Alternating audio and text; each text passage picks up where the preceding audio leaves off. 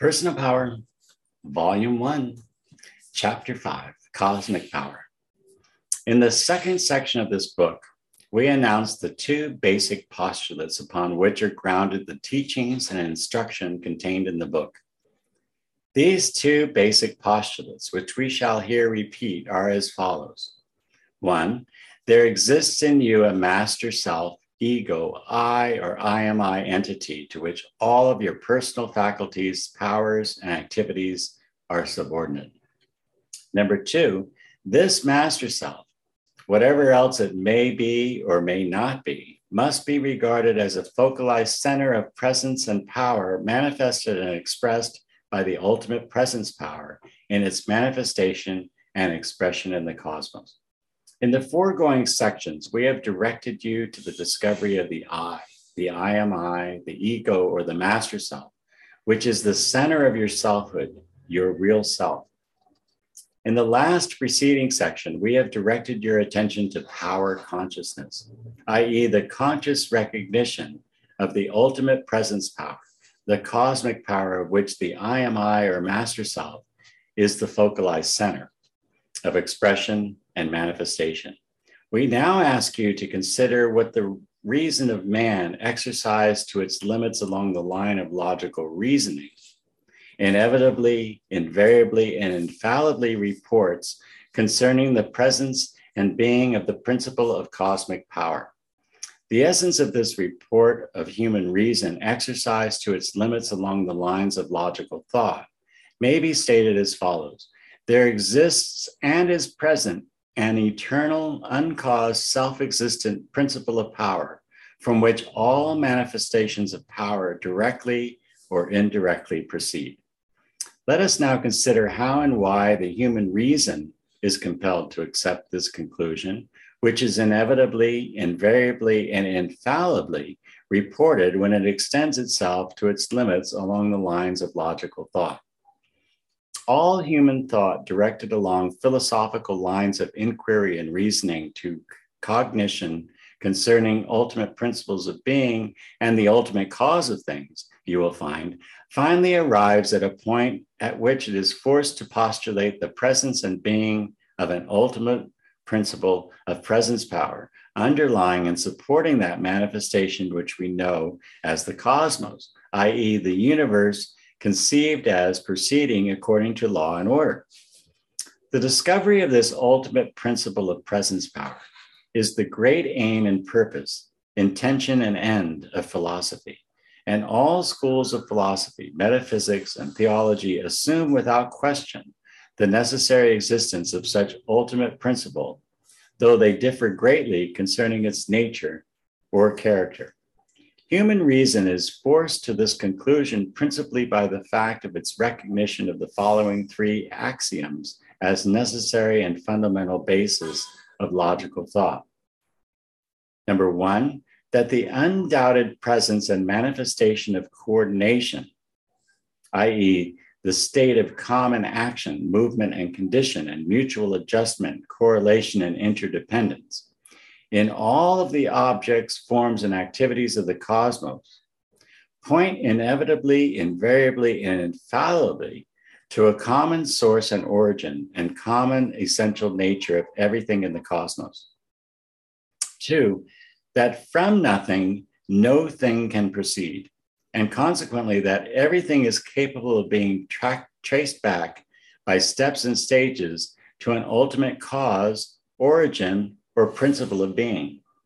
Number three, that the world of constantly changing things and activities may be accounted for and explained intelligently under no other conception than that of an ultimate principle of presence power, which is the base, ground, and support of the world of changing things, the constant element, essence, or principle, which itself never changes, but which holds together and coordinates all the changing things.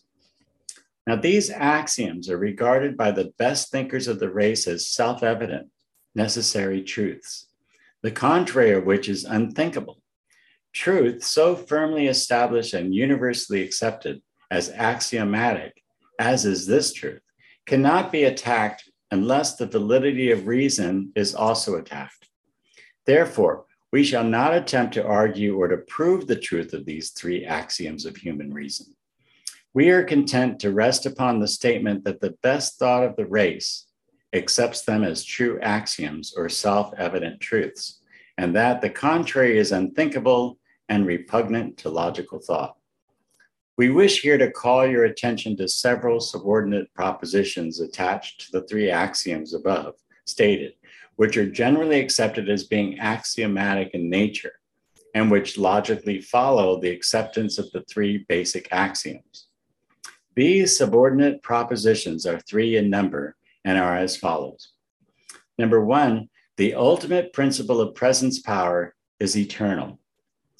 That the ultimate principle of presence power is eternal logically follows from A, the recognition of its ultimate, i.e., incapable of possible resolution or analysis, final, basic, and fundamental, and B, that from nothing, no thing can proceed.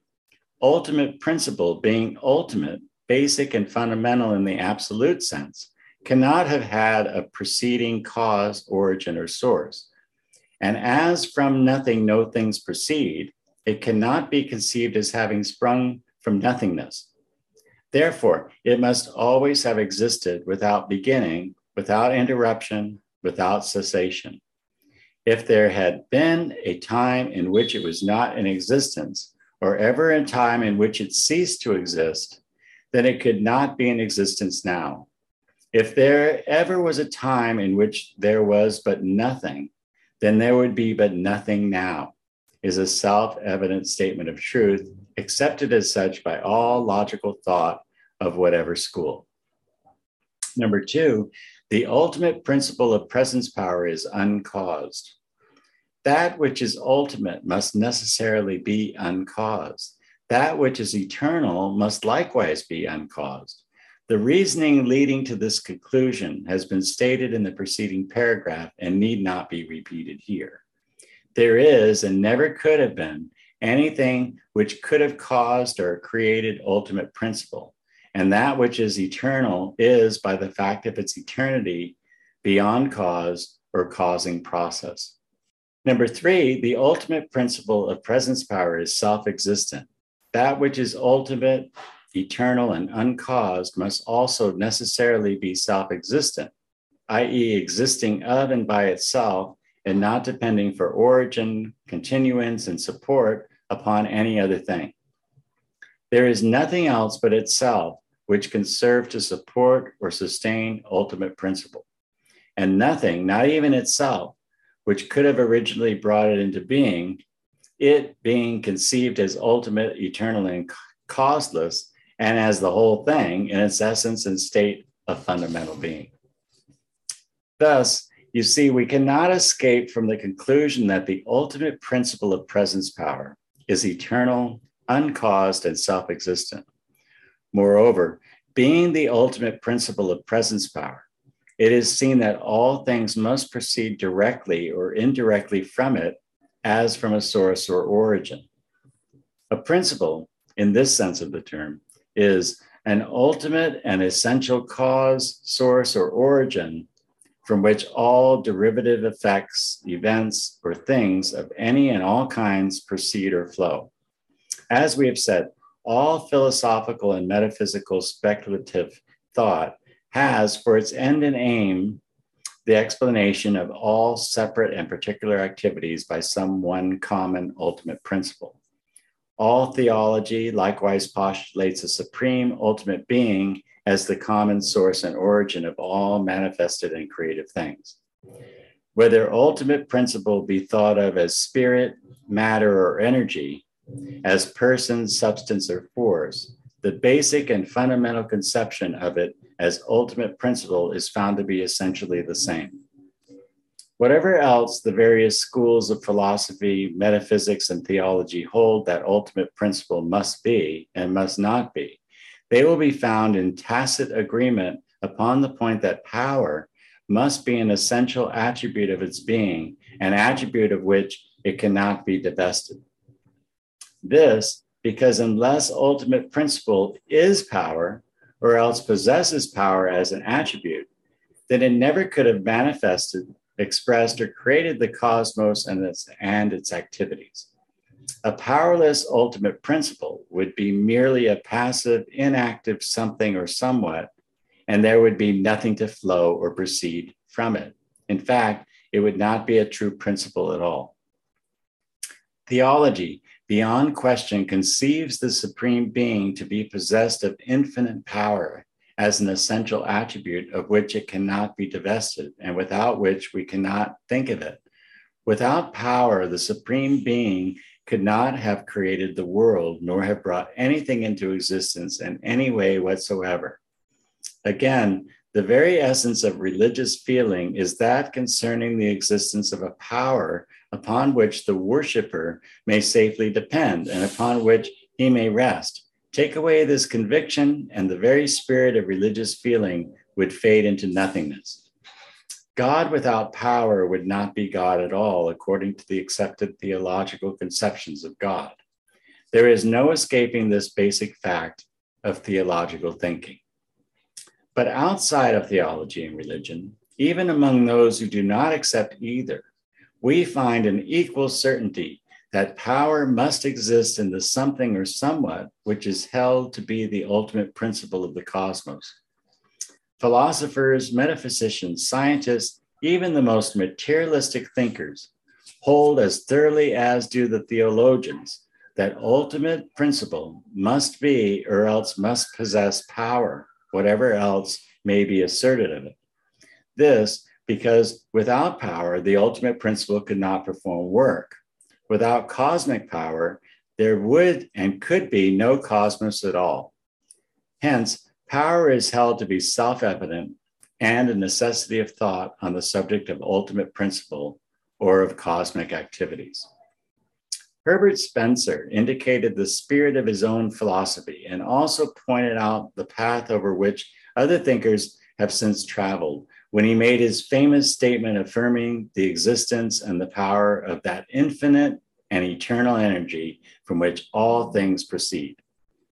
John Fiske, in his great work entitled Cosmic Theism, presented the following formula as a full and complete basic statement of his theory of the cosmos.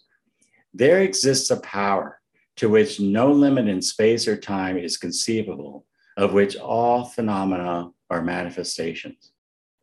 Nicholas Murray Butler, president of Columbia University, sums up the conclusions of modern philosophical and scientific thought as follows A strong, and in my view, the dominant tendency in philosophy, powerfully supported by the results of scientific knowing, is that which sees totality as energy, which is will. Authoritative statements similar to those just given might be multiplied almost indefinitely, but the above will serve to illustrate the general conviction on the subject. In whatever direction in the field of human thought we may look, whatever else we may find, we are certain to find this report of the necessary presence and existence of power at the very center and heart of things, as the common fount, source, and origin of all things, in the ultimate principle of being or the ultimate cosmic principle. Call it what we will.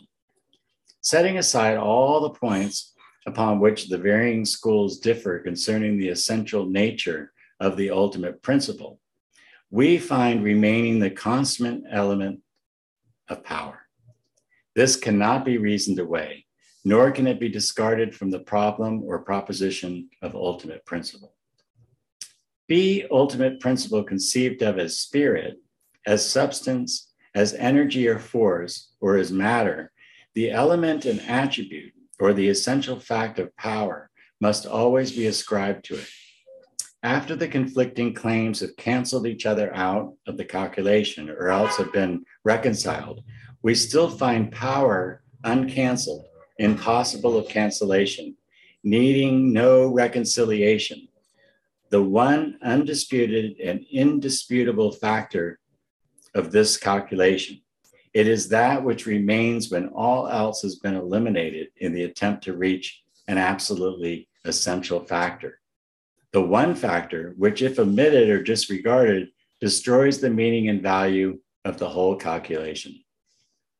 In view of the above facts, we feel that we are justified in employing the term power in this instruction to indicate that something or somewhat, which we find termed ultimate principle of presence power, ultimate cosmic principle, etc., and from which all manifestations of power directly or indirectly proceed. In following with us this conception of ultimate principle of power, you are not asked, nor are you required to discard your other conceptions of the nature and character of ultimate principle. Hold fast to these if you prefer to do so, but do not intrude them into the instruction. For there are other students equally earnest and equally clear of thought who hold fast to other and possibly contradictory conceptions concerning those other elements. For the purpose of the present instruction, we ask you with them to lay aside those points upon which all of you cannot agree and to confine yourself to these particular points upon which all of you are in common agreement and mutual harmony. Those points are discovered to be represented in the present conception of the element of power as an essential fact, element, and factor in the final conception of ultimate principle, which accordingly in this instruction is termed power. All philosophical, metaphysical, theological, and scientific thought concerning the ultimate nature of the fundamental principle of presence and power eventually reaches a point where it is confronted with an ultimate mystery the mystery of the why and wherefore of the ultimate being or existence itself. This ultimate mystery may be indicated by the question which has come to each and every great thinker who has pursued the quest of knowledge to this point. The question, which may be stated in these words How and why is there being in existence at all? How comes there to be something or somewhat instead of nothing? Philosophy, metaphysics, theology, and science each has wrestled with this problem and each has been compelled to withdraw from it in confessed and implied defeat. Each has come out the door in which it went. The deeper the thought seeking to plumb the depths of this ultimate mystery, the greater is the mystery perceived to be. As a great thinker has said, not only is this ultimate mystery insoluble, but the degree and extent of the mystery itself is almost inconceivable. The average mind does not even begin to comprehend the nature of the problem, nor the unsurmountable obstacles confronting those who dare to approach it in the spirit of rational inquiry.